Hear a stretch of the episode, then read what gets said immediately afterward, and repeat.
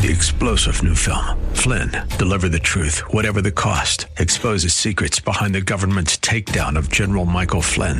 Flynn knew what the intel world had been up to. He ordered the first audit of the use of contractors. This set off alarm bells. He told the truth. He was the most dangerous person for Donald Trump to hire. They had to get rid of Flynn. Flynn, deliver the truth, whatever the cost. Available now. Watch it today. Go to salemnow.com. Salemnow.com. Today on Cornerstone Connection with Pastor Gary Hamrick. Real love is calling, listen, truth opens up your eyes. Mercy is waiting for you with every sunrise. One of the things that should happen in the life of a believer when you are constantly aware of the imminent return of Jesus is that it should motivate us to holy living. We should be always mindful of the fact that the Lord could return at any moment. That trumpet blast in the clouds could occur at any moment. And so we can't be living for ourselves.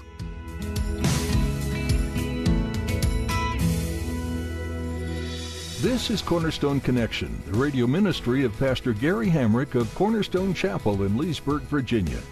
Pastor Gary is teaching through 2 Peter. Sometimes it's easy to forget the reasons for living a godly life by putting others first and obeying the Bible. It's so much more fun to live for yourself. In today's message, Pastor Gary will remind you that the Lord can return at any moment, and you need to be living your life for Him instead of gratifying your own desires.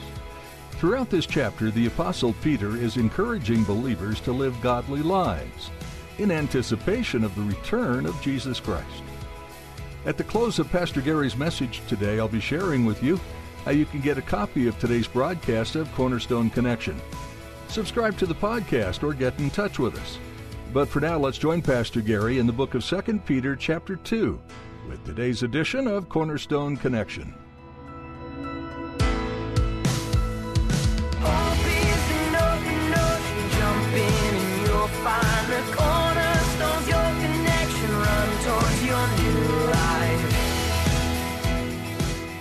Got to be living as believers who are wise about these things and discerning about these things because the closer we get to the return of Christ, Jesus tells us in Matthew 24 that one of the signs of the end times will be false teachers and false Christs.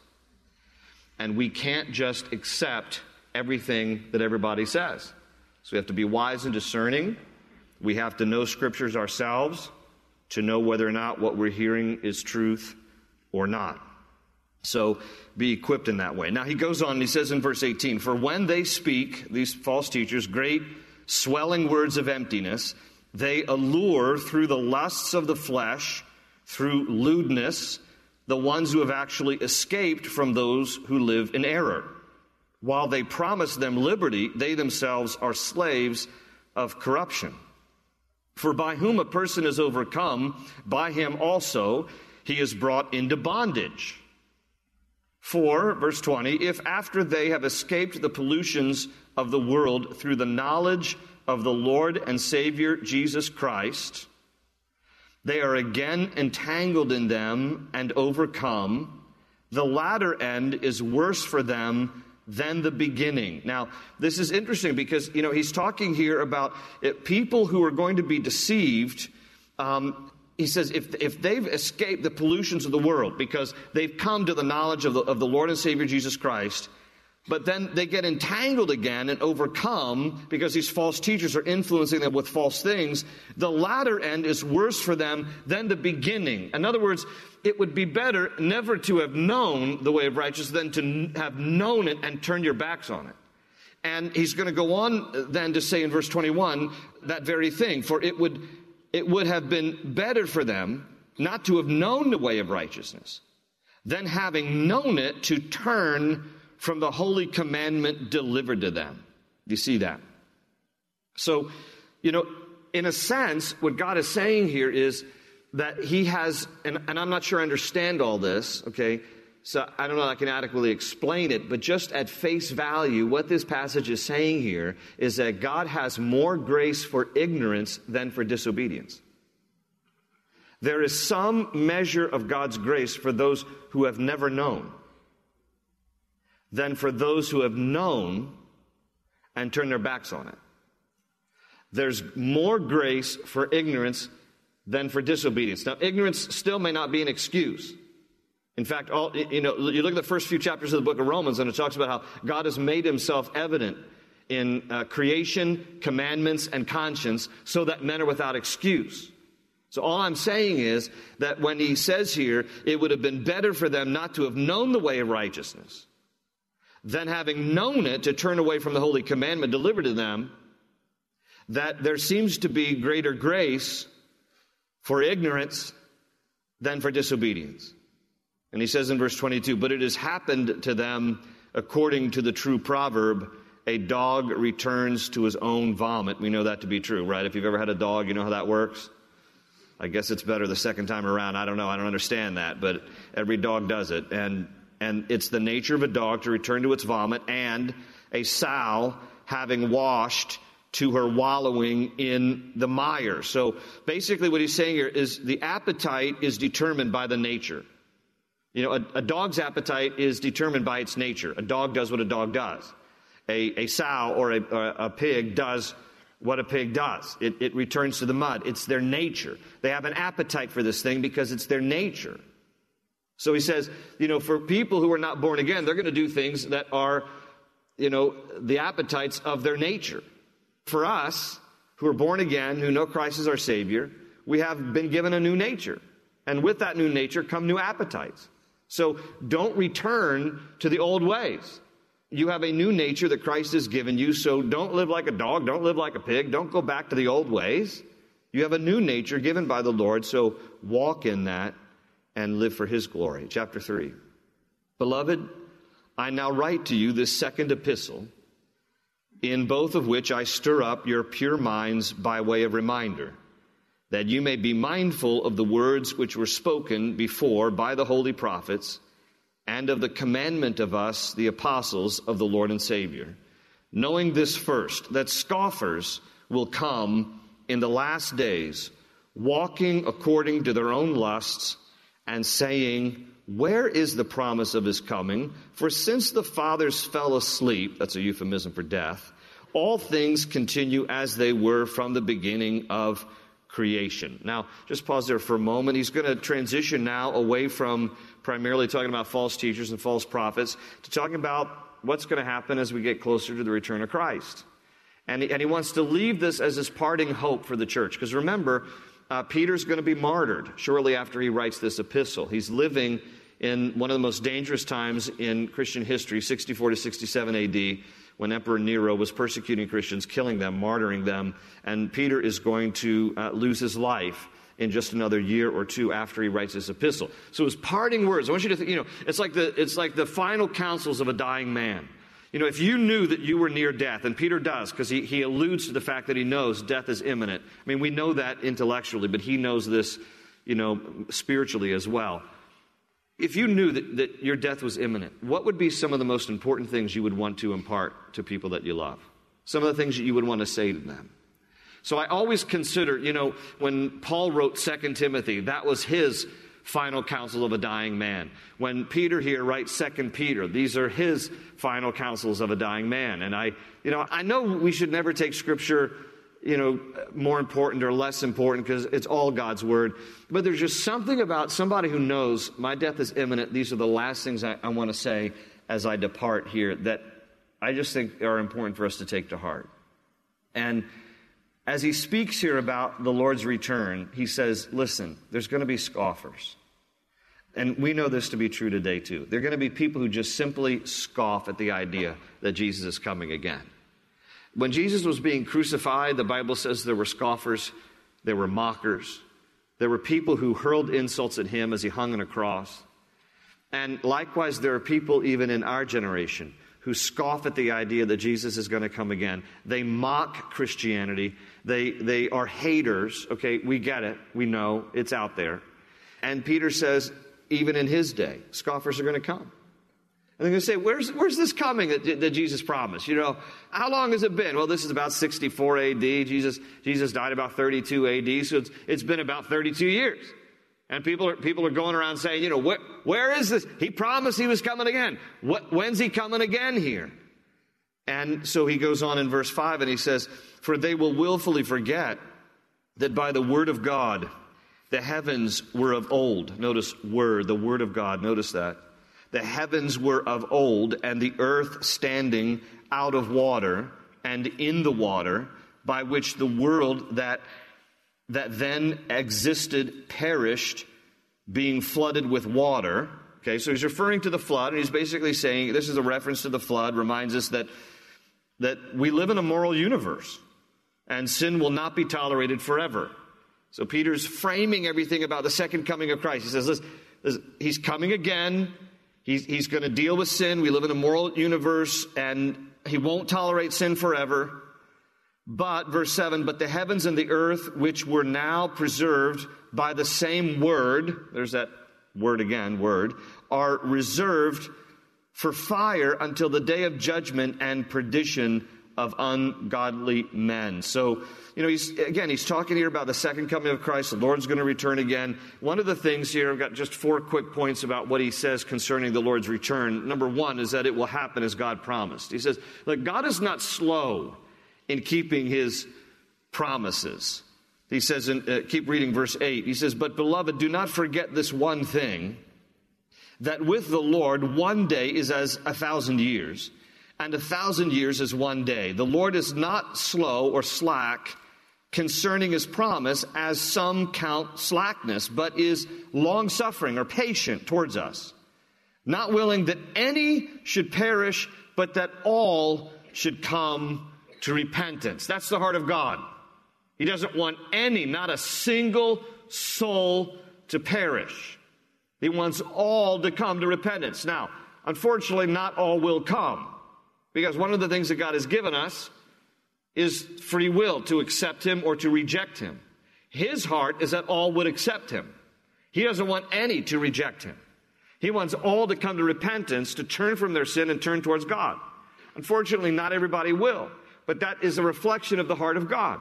Doesn't want any to perish. That's why He gave His only Son, Jesus, to die on a cross. Wants everybody to be saved. It breaks the heart of God that there are people who will reject Him, just as there were in the day of Noah and the flood and as a result, they suffered judgment and consequences for it. But his heart is that everybody would get saved, everybody would repent, everybody would turn to him. And he's patient. This is important for us to understand. It says, but is long suffering toward us. That's the end of, of verse uh, 9. Not willing that any should perish, but that all should come to repentance. His patience. The reason why God has delayed his second coming is because he's being patient. He wants as many people to get saved. Now, I know then people can start to play a head game and say, but in the time that God is waiting for people to get saved, other people are rejecting him and they're going to perish. Okay, but God's going to sort all that out. All I know is if God had come, say, 20 years ago, some of you wouldn't even been saved. How many of you got saved in the last 20 years? Let me see your hands. Okay. Are you, are you thankful for God's patience? Are you thankful he didn't come 21 years ago? Right? Because that means that he was waiting for more and more people to come into relationship with him. And he's faithful to his promise. Peter reminds us here that with the Lord, one day is a thousand years, and a thousand years as one day. Now, a lot of people have looked at that and made a prophetic litmus test out of that verse, which I think is dangerous to do. So they're, they're basically saying, so, you know, it's been about 6,000 years since the beginning of human history, and that means God has only really been gone about six days, because a day is like a thousand years. And then people start to calculate when he's going to return and, and all this kind of stuff. All Peter is saying here is God is not restricted by time and space. He's outside of it. He was, he is, and he always shall be. He identifies himself in the burning bush in Exodus chapter 3 with Moses as the I am. He is the I am. It is a Hebrew word that now translates as the formal name of God, Yahweh, that simply means the ever existing one the one who was and is and always shall be. He's not restricted by time. Time does not limit God, and, and God is not operating on, uh, you know, in the same parameters that, that we are. And so, God, in his perfect timing, does all things perfectly. And so we can trust him. We can wait upon him. It might seem slow to us, but God is patient toward us, not wanting any to perish, but that all should come to repentance. Verse 10 But the day of the Lord will come as a thief in the night, in which the heavens will pass away with a great noise, and the elements will melt with fervent heat. Both the earth and the works that are in it will be burned up. In the margin of my Bible, I have written here, that is the real global warming. Okay? That's the real global warming, friends.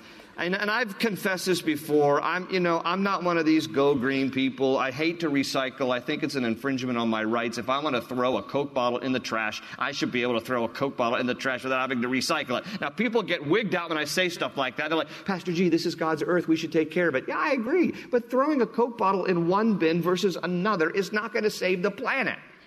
Get over the planet because it's going to burn. It's going to incinerate. This whole thing is going up in smoke. Anyway, that's real global warming. But what I want to point out here, and recycle if you want to recycle, and go green if you want to go green. I'm, you know, I'm, God bless you, I'm all for you doing that. I just don't like to do it. But what he's saying here is the Lord's return will come unexpectedly. That's what he means by like a thief in a night.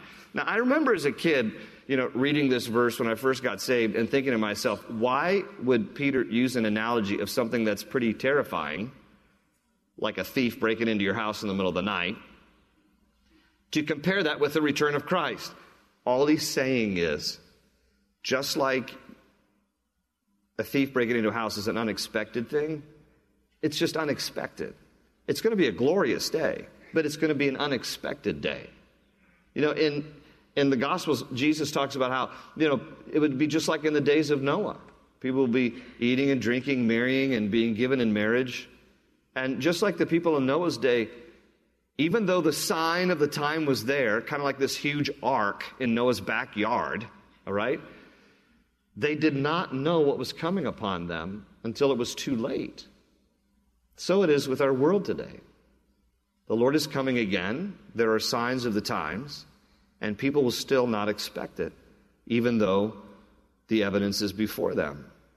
And so he's going to come unexpectedly, like a thief in the night, and and then it tells us further, verse 11, therefore, since all these things will be dissolved, what manner of persons ought you to be? And he answers it in holy conduct and godliness. We'll come back to that later. Verse 12, looking for and hastening the coming of the day of God, because of which the heavens will be dissolved. Here he is again talking about this, being on fire, and the elements will melt with fervent heat. Nevertheless, we, according to his promise, look for new heavens and a new earth in which righteousness dwells. So Peter tells us something else. Number three, that the Lord's return will be followed by the destruction and replacement of the current heaven and earth with a new heaven and earth. Now, the book of Revelation tells us this as well. And so Peter's not unique in this. But what it tells us is that part of the second coming of Christ, after the Lord returns, and then there's the thousand year, his millennial reign on earth. At the end of that millennial reign, the present earth is going to be completely destroyed. And the present heavens will be done away with. There will be new heavens and a new earth. And we will be with the Lord forever on the new earth. In Revelation, when John sees a new Jerusalem coming down out of heaven that then situates itself on earth, it's literally heaven colliding with earth and that is the eternal abode for all the believers. The present earth is going to be dis- dissolved, it's going to melt. The heavens are, are going to be dissolved, they're going to melt, and God is creating a new heaven and a new earth. Now, I've gotten this question before, so in case any of you are ahead of me, let me just give you the answer. Some people have said, okay, wait a minute. There's a present earth, and we're on that present earth. Then there's going to be a new heaven and a new earth where we're going to end up going to because this present earth is going to be dissolved. Where do we go in the meantime between when the. T- just don't let your head hurt over that, friends. Don't let your head hurt. God's going to suspend you long enough to get you from one planet to the next. It's going to be fine. But the Bible tells us that what we know now, presently as earth and presently as the heavens, will be destroyed. It's like a complete do over. And in that new day, there will be not just, you know, a new heaven and a new earth, but it will be a new day for us spending eternity with the Lord. And, you know, I, I'm thinking right now of Charles Spurgeon because Spurgeon once told his students, when you speak of heaven, let your face light up. So I'm trying to, I want to make sure my face is lit up because I'm thinking about heaven. But Spurgeon said, when you talk about hell, just your regular face will do.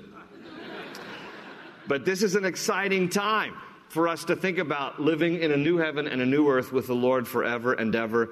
And so this present earth, present heaven, will be destroyed and replaced with a new heaven and a new earth. Verse 14, therefore, beloved, looking forward to these things, be diligent to be found in him in peace, without spot and blameless. And so this is the last one, number four on our list. The Lord's return will be a motivation for us to live holy and godly lives. This is what verse 14 says. This is what verse 11 set up earlier when, he, when it tells us that he's long suffering toward us. Uh, sorry, not that. Verse 11. Therefore, since all these things will be dissolved, what manner of persons ought you to be? He answers it in the question in holy conduct and godliness. And then he says the similar thing in verse 14. Therefore, beloved, looking forward to these things, be diligent to be found in him in peace without spot and blameless. One of the things that should happen in the life of a believer when you are constantly aware of the imminent return of Jesus is that it should motivate us to holy living. We should be always mindful of the fact that the Lord could return at any moment. That trumpet blast in the clouds could occur at any moment.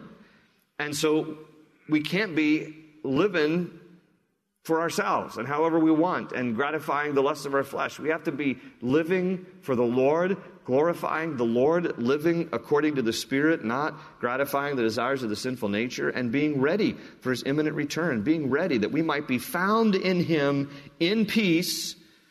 Without spot and blameless, verse 15, and consider that the long suffering of our Lord, the patience of God, is salvation. That's what we said a moment ago as also our beloved brother Paul, according to the wisdom given to him, has written to you. I like what Peter says here about Paul. Peter, Paul, where, where's Mary in this story? But anyway, that's Peter, Paul, and Mary. She got it over there. Thank you, Lynn. Uh, you got my joke. All right, anyway. But I like what he says here about Paul. He says, according to the wisdom given to him, has written to you, as also in all his epistles, speaking speaking in them of these things in which are some things hard to understand. Peter's saying, you know that stuff that Paul writes, he writes similarly. It's just a little hard to understand what he says sometimes, which untaught and unstable people twist to their own destruction as they do also the rest of scriptures. You therefore, beloved, since you know this beforehand, beware lest you also fall from your own steadfastness, being led away with the error of the wicked. That word there, fall, he, says, lest you also fall. It's the Greek word ekpipto. It's the same word used in Galatians 5, verse 4, where Paul warns about those who have fallen away from the faith. And so he, he calls us here to be steadfast in our faith, that we would not fall, that we would not stumble, so that we would not be led away with the error of the wicked, but, verse 18, but grow in the grace and knowledge of our Lord and Savior Jesus Christ. To him be the glory both now and forever. And everybody said, Amen.